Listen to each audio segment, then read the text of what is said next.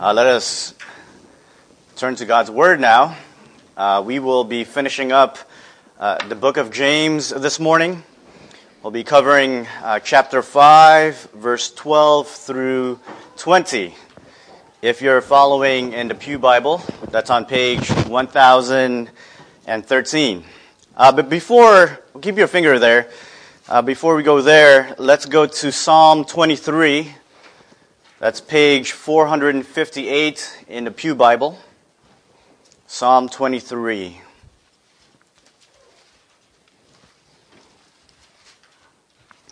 Uh, beloved congregation of the Lord Jesus Christ, uh, this is God's holy, infallible, and abiding word. Uh, give your full attention to it. Psalm 23. A psalm of David. The Lord is my shepherd, I shall not want. He makes me lie down in green pastures. He leads me beside still waters. He restores my soul. He leads me in paths of righteousness for his name's sake. Even though I walk through the valley of the shadow of death, I will fear no evil, for you are with me. Your rod and your staff, they comfort me. You prepare a table before me in the presence of my enemies. You anoint my head with oil. My cup overflows. Surely goodness and mercy shall follow me all the days of my life, and I shall dwell in the house of the Lord forever. Uh, let's turn now to James, James chapter 5, beginning in verse 12.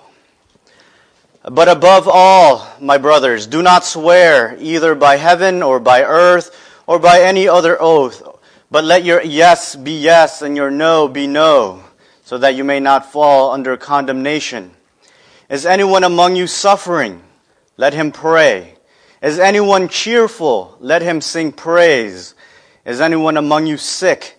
Let him call for the elders of the church and let them pray over him, anointing him with oil in the name of the Lord. And the prayer of faith will save the one who is sick, and the Lord will raise him up. And if he has committed sins, he will be forgiven. Therefore, confess your sins to one another and pray for one another that you may be healed. The prayer of a righteous person has great power as it is working. Elijah was a man with a nature like ours, and he prayed fervently that it might not rain. And for three years and six months, it did not rain on the earth. Then he prayed again, and heaven gave rain, and the earth bore its fruit. My brothers, if anyone among you wanders from the truth and someone brings him back, let him know that whoever brings back a sinner from his wandering will save his soul from death and will cover a multitude of sins. Uh, grass withers, flowers fade, but the word of our God abides forever. Let's pray. O Lord our God, uh, let the words of my mouth and the meditation of all of our hearts be acceptable in your sight, our Lord, our rock, and our Redeemer. In Jesus' name we pray. Amen. You may be seated.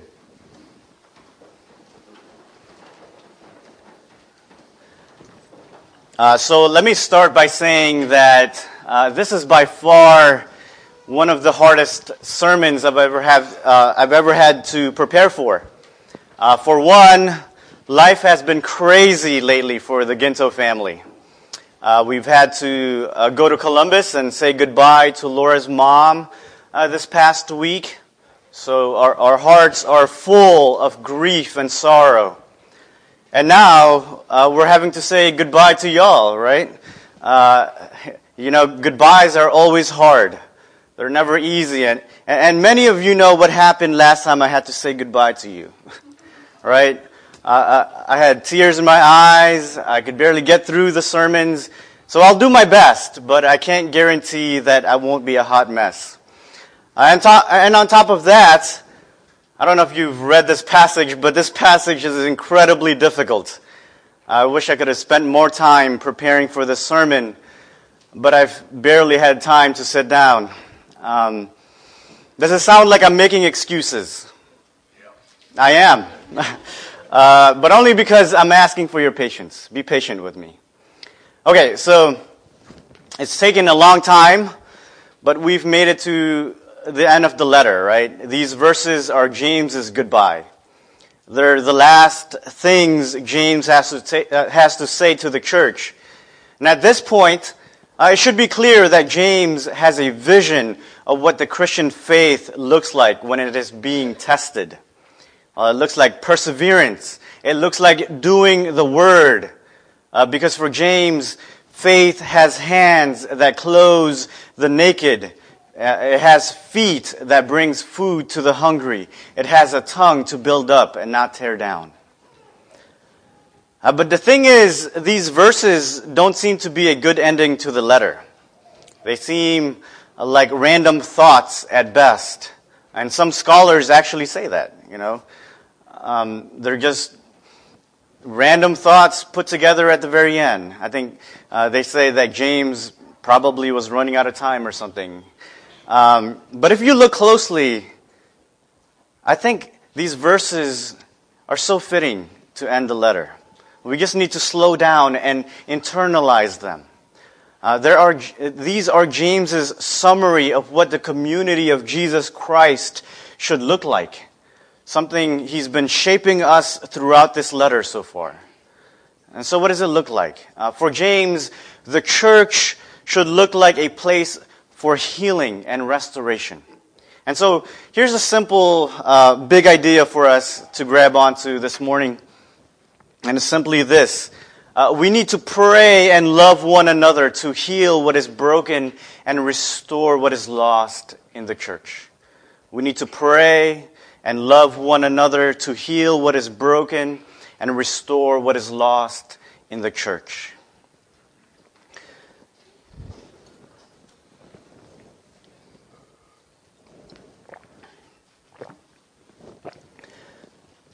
If you look at verse 12, it kind of sounds like it came out of nowhere. Uh, in fact, uh, many commentaries don't really know what to do with it.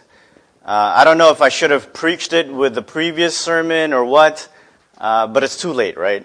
Uh, I, I, do think it's some sort of transition, though. Uh, remember what James just talked about. He was teaching the poor how to be patient in the midst of injustice when they are treated unfairly. Uh, well, not swearing, not swearing continues that teaching. Uh, have you noticed how important words are to James throughout his letter? The tongue is capable of great destruction and great division. And so I think swearing for James is a poor use of our words. And it shows how impatient we really are with them. Uh, because it uses uh, God's name to guarantee our own honesty and integrity. Uh, but James says to just say what you mean and, and mean what you say. Don't use God's name to justify yourself. Be patient enough to let God do the justifying for you. And so James wants us to use our words better. Instead of swearing, he, he says we should be praying. Uh, did you notice how many times he talks about prayer in our passage? Let him pray. Let the elders pray. Pray for one another. Elijah prayed. I mean, do you know what prayer is? Prayer is the heartbeat of a patient person. Because prayer is an expression of our dependence on God. Prayer is an acknowledgement that we don't have it all together. That we have to wait on our God. Uh, this is what James is getting at when he says, Is anyone among you suffering? Let him pray. Uh, James probably has in mind the poor suffering uh, mistreatment, but it should apply to everyone who is enduring any kind of suffering. And James is absolutely right. Uh, prayer is the right response when we are suffering when we are full of sorrow, when we are afflicted and mistreated. Why?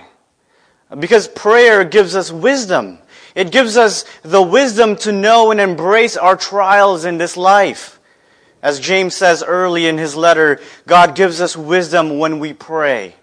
He gives it to us freely and generously. He is not stingy when we ask for it. And then James says, Is anyone cheerful? Let him sing praise. Uh, now, now, he's not talking about people with smiles on their faces, right? When, when, when you're happy, then go sing praise. That's the only time you sing praise. That's not what he's talking about.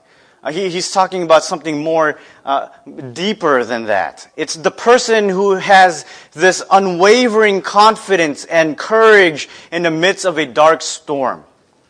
Uh, we see this word in Paul's urging uh, to the sailors in Acts 27, where he says, Yet now I urge you to take heart. Uh, there's that word, be cheerful, for there will be no loss of life among you, but only of the ship. And then he says later on, uh, so take heart, be cheerful. There's that word. Men, for I have faith in God that it will be exactly as I have been told. Uh, James says, when you have this kind of courageous cheerfulness, then you should sing praises. Uh, or more accurately, you should sing the Psalms. Not that we shouldn't also sing hymns, uh, but James has in mind the Psalms in particular. Uh, I mean, just think about how significant the Psalms are in the life of the Jewish believers. And by the way, James is one of them. Uh, they would sing these songs every, every chance they got. Uh, why? Because in them we find our, the ups and downs of human existence. The Psalms are able to give us words when we don't know what to say, especially when we are praying. I hope you know this. Uh, singing and praying are closely uh, connected in Scripture. Uh, the, the Psalms are prayers sung. So if we're going to truly learn how to pray, you know, the Spirit of God tells us that we don't know how to pray. But if we're going to learn how to pray, then we need to make the Psalms our own. We need to sing them and internalize them. I mean, how many of us are ignorant of the Psalms, right? But God says, sing them. Sing them. Pray them. I think the hard part of our passage is what James has to say about those who are sick, right? Um, uh, verse 14 and 15. It says, is anyone among you sick? Let him call for the elders of the church and let them pray over him, anointing him with oil in the name of the Lord. And the prayer of faith will save the one who is sick, and the Lord will raise him up. And if he has committed sins, he will be forgiven. Uh, let me let me just say there are so many different opinions about these verses. Uh, different Christian traditions do different things with these passages or verses. And so it's not surprising uh, because it is. It, it's, it's a hard passage. And so, by way of deduction, I want to be clear about a few things uh, about what James is not saying. Uh, James is not trying to make faith healers out of us. Right? You, you know, those wealthy televangelists uh, who claim that they can heal people. You know, the ones who teach that if you just believe hard enough, you can do anything. You can make the lame walk. You can take away heart disease. You can heal incredible sicknesses. But if you can't, it's because you don't believe hard enough. Your faith is too small. That's not what James is talking about here. Uh, so that begs the question what is James talking about? Uh, well, first of all, this kind of sickness is not a common cold, right?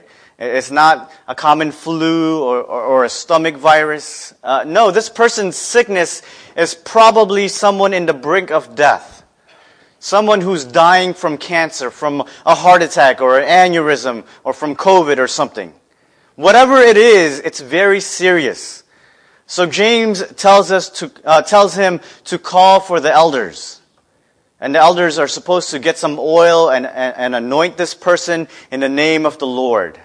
And, and then they're supposed to pray for this dying person. And so, what's this oil business about? What it's not is medicine. The oil doesn't become a substitute for chemotherapy. It doesn't replace, uh, you know, medical pills. So what is it? it it's, it's a sign. It's God's sign for those who are dying.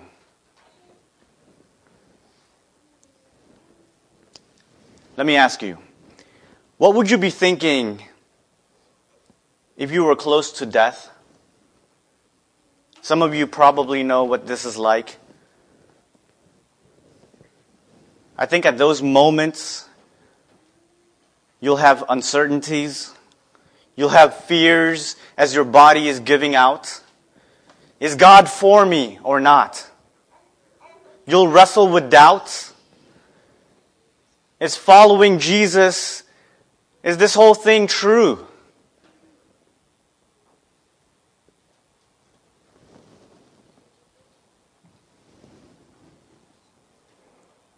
Do you think God wants to abandon you at those moments?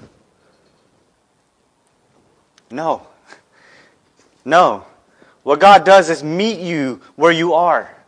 So the elders put oil on your head to remind you of the realities of Psalm 23. You know that passage we read earlier that we're about to sing after the sermon?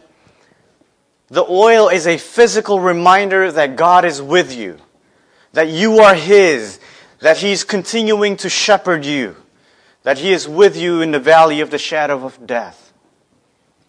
So if you're sick, if you're desperately sick, go call for the elders. Let them put oil on your head.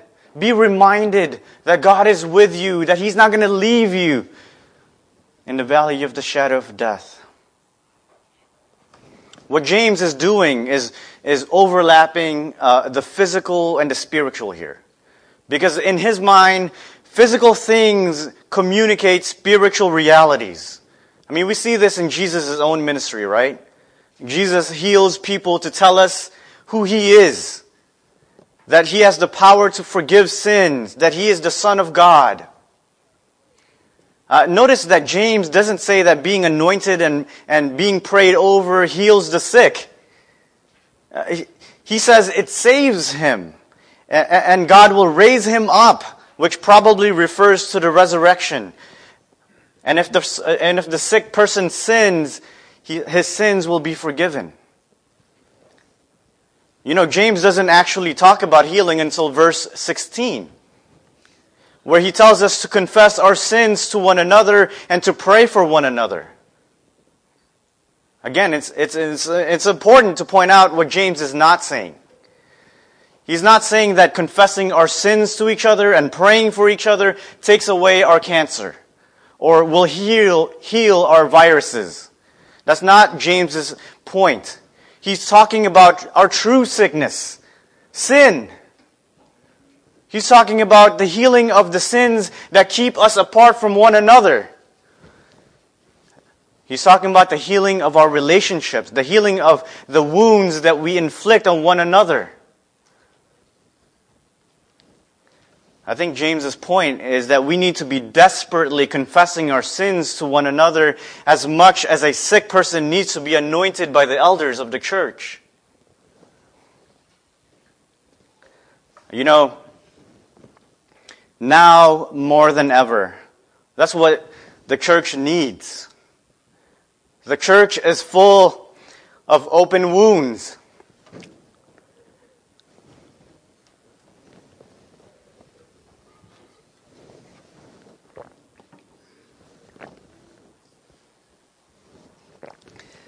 Yeah, the church is full of open wounds because we have too much pride to confess our sins to one another. I know this is true for me.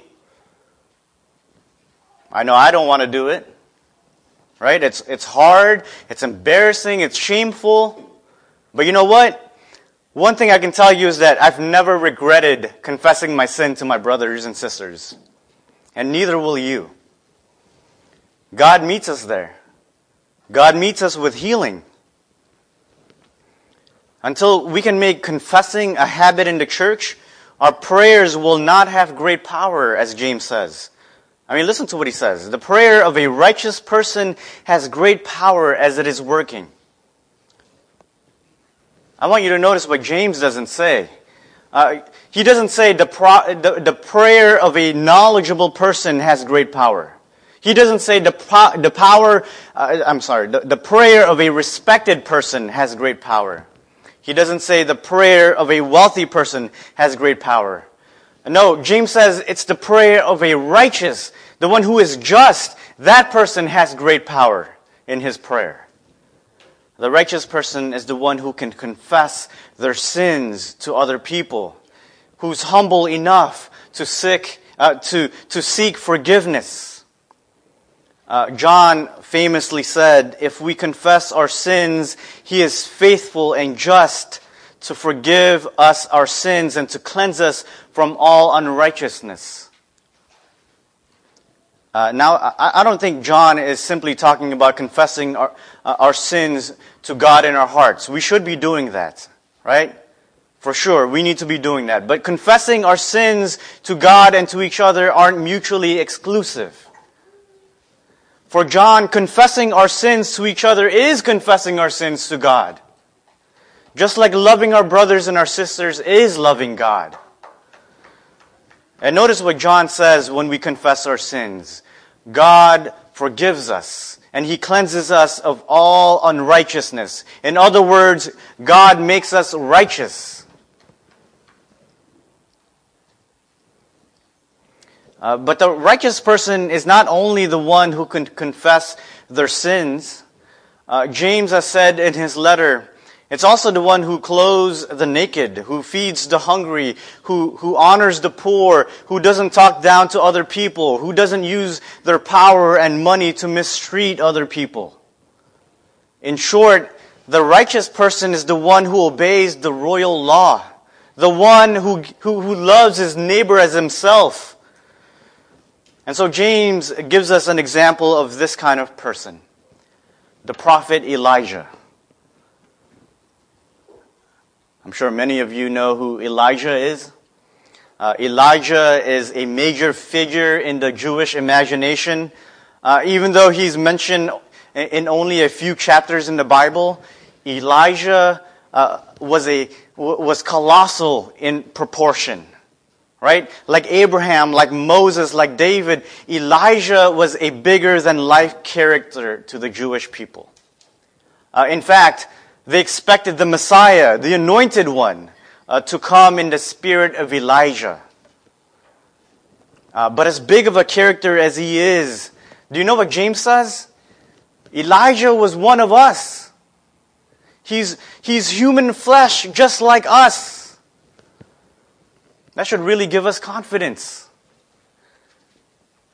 We don't have to be more than human to pray with great power. But what made Elijah stand out? It was simply because he was a righteous person who prayed. I, I wish I had time to rehearse Elijah's uh, full story here. Uh, but go read it. Uh, 1 Kings uh, chapter 17 through 19. Uh, it, it's amazing how much overlap there is with our passage. Uh, James reminds us that Elijah prayed, and it didn't rain for a very long time. And you know what happens when, uh, when it doesn't rain? You know what drought does, right?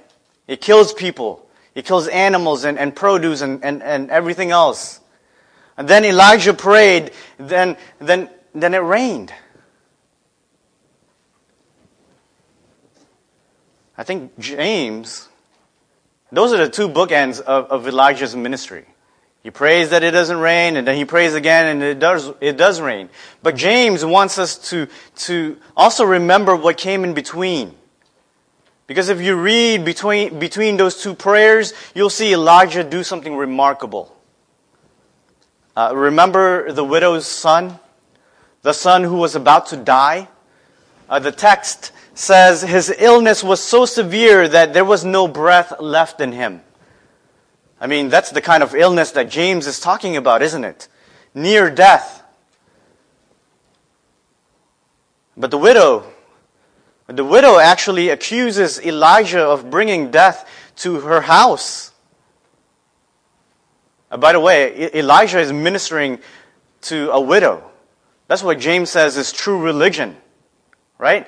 That's the religion of the righteous person. And now he's being accused of bringing death into her house. But how does Elijah respond? He prays. He prays for the child to be healed so that he can live. And God responds. We're told that the Lord listened to the voice of Elijah. The son was healed and he was restored. So, why did God listen to Elijah? Because he was righteous. That's James's point. That sounds weird, right? that somebody will be listened to because he's righteous.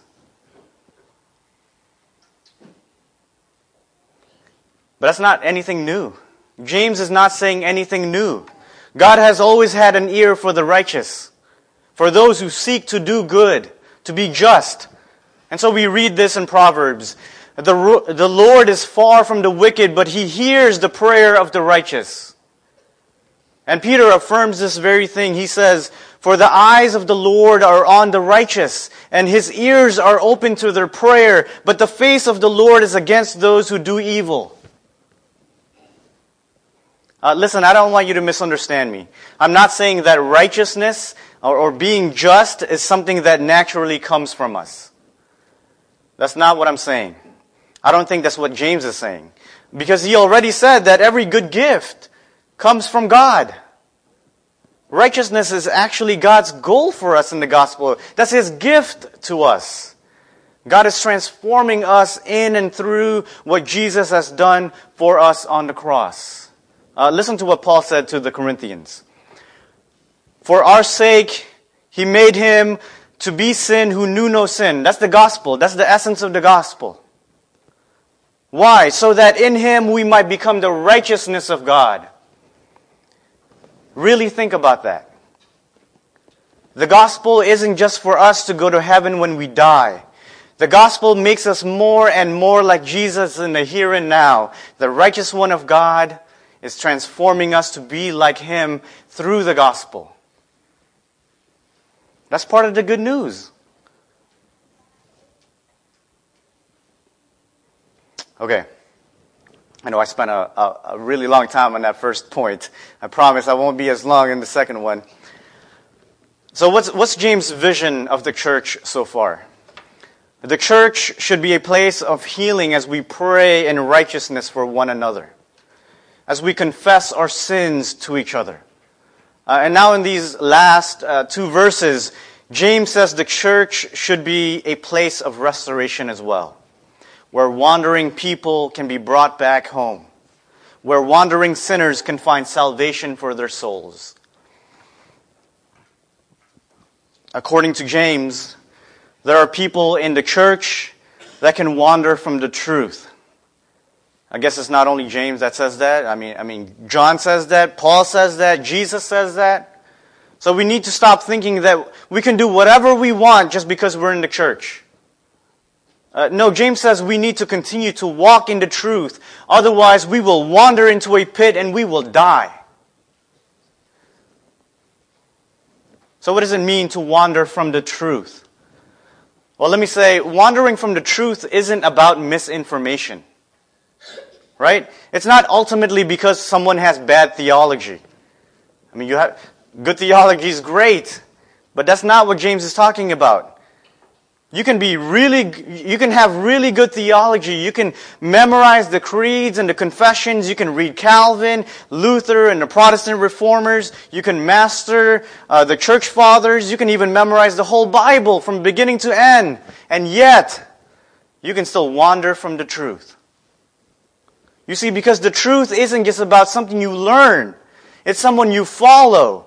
Jesus Christ is the word of truth. And when you are following Him, truth becomes something that we do. It becomes our response to the truth. It becomes something that we embody.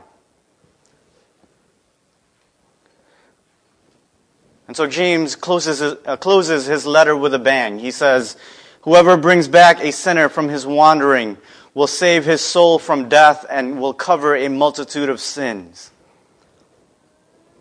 Uh, notice what James calls this wandering person a sinner. What's a sinner in James's letter? Uh, he said it in chapter 4. Whoever knows the right thing to do and fails to do it, for him it is sin. This person knows God's word, but he doesn't do it. He looks in the mirror, he, and then he walks away, and then he forgets what he looks like. I mean, do you know what kind of faith knows the truth, but doesn't live according to it? The faith of demons. Demons know the Trinity. Demons probably know the Bible better than us. Yet how do they live? That's why a wandering person needs his soul saved from death. And when that happens, James says a multitude, a multitude of sins are covered. Man, so, so how do we bring back sinners? How do we bring back those who are wandering from the truth, who are, who are living like demons? Well, we can't do it by force, right? Sinners will not be intimidated into the kingdom. They won't turn back because we twist their arms. And we can't do it by outsmarting people. I mean, you can take a sinner to seminary, you can teach them all the ins and outs of Reformed theology. It doesn't mean you can bring them back from their wandering. It doesn't mean you can cover a multitude of sins. Uh, what does saving sinners from death and covering a multitude of sins, uh, what do those things sound like to you? Sounds like Jesus' ministry, doesn't it? If we are going to bring back sinners and, and, and cover a multitude of sins, then we have to, what? We have to embody Jesus' own ministry, which was a ministry in love. We bring back wandering sinners in love. That's the only way. Uh, here's how Peter puts it. Above all, keep loving one another earnestly. Even those who, who are walking away from the truth, those who are wandering, keep loving one another earnestly, since love covers a multitude of sins. Love is what Jesus' ministry looks like. It's the reason he was able to cover our many sins. That ministry of love is what James wants us to embody. So may we, may we be enamored, so deeply moved by the love of God that we embody it in the church and in the world. That we show it to sinners. That's the mission of the church. The church is to embody the saving mission of Christ to continue to bring people back from the way of death and to cover a multitude of sins. You know, Jesus came not for those who are well, not for those who think they have no sin, but He came for those who are sick, who know they need healing from the many sins that are in their, in their hearts the many sins that separate them from, from other people. Jesus came for the sick. Jesus is the great physician of our souls. At the cost of Jesus' own life, he bore our sins in his body on that cursed tree. Jesus came to bring healing to sinners like you and me. By his wounds, we have been healed, Peter says. Jesus became our wounded healer so that we might die to sin and to live to righteousness. And so that's, that's what we have this morning in the bread and the wine before us. It reminds us that God is in the business of healing and restoring people that God has and is healing and restoring us in the life, death, and resurrection of His anointed one, the Messiah, Jesus Christ. O Father, Son, and Holy Spirit, besides you there is no God. And so we praise and honor your name. We give you all the glory for calling us to walk the way of truth for healing and restoring us in the name of the Lord Jesus Christ, He who gave Himself for us, He who prayed for us and loved us to the very end. We pray that you would help us to walk according to the truth of the gospel. Help us to pray for one another, to love one another. Make us more and more like the great shepherd of the sheep. Turn our faces to him. In the name of the coming King, the Lord Jesus Christ. Amen.